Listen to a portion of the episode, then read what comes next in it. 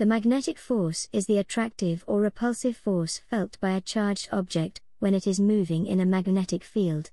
The magnetic force vector can be calculated by multiplying the charge of the object by the cross product of the velocity of the object and the magnetic field strength.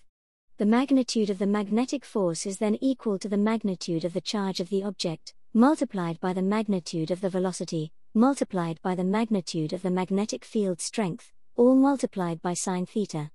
Theta is the angle between the velocity and the magnetic field lines. The magnetic field strength, B, is a measure of how dense the field lines are. The units of magnetic field strength are Tesla, T. The force felt by a charged particle moving in a magnetic field is called the Lorentz force. The Lorentz force always acts perpendicular to the velocity of a particle. This means that the force acts as a centripetal force and that charged particles in magnetic fields undergo circular motion. We know that the centripetal force is equal to mv squared over r. If the particle is traveling in a magnetic field perpendicular to the field lines, it must be acted upon by the Lorentz force of magnitude BQV. If we equate the two forces, we get BQV equals mv squared over r.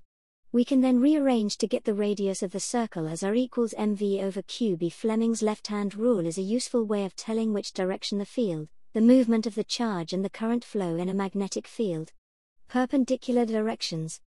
The field, the movement of the charge and the current have to be in perpendicular directions, so they must all be at 90 degrees to each other. Holding your left hand in front of you, point your thumb upwards, your first finger out in front and your middle finger to the right. Your thumb represents the direction of movement of the charge. Your first finger represents the field. Your middle finger represents the current. In the exam, the question will give you two out of three of these quantities. You will need to line up those fingers then see which direction the last one is pointing in. Remember magnetic field lines run from the North Pole to the South. Hey everyone, thanks for taking the time to listen to this episode. I hope it was useful for your learning.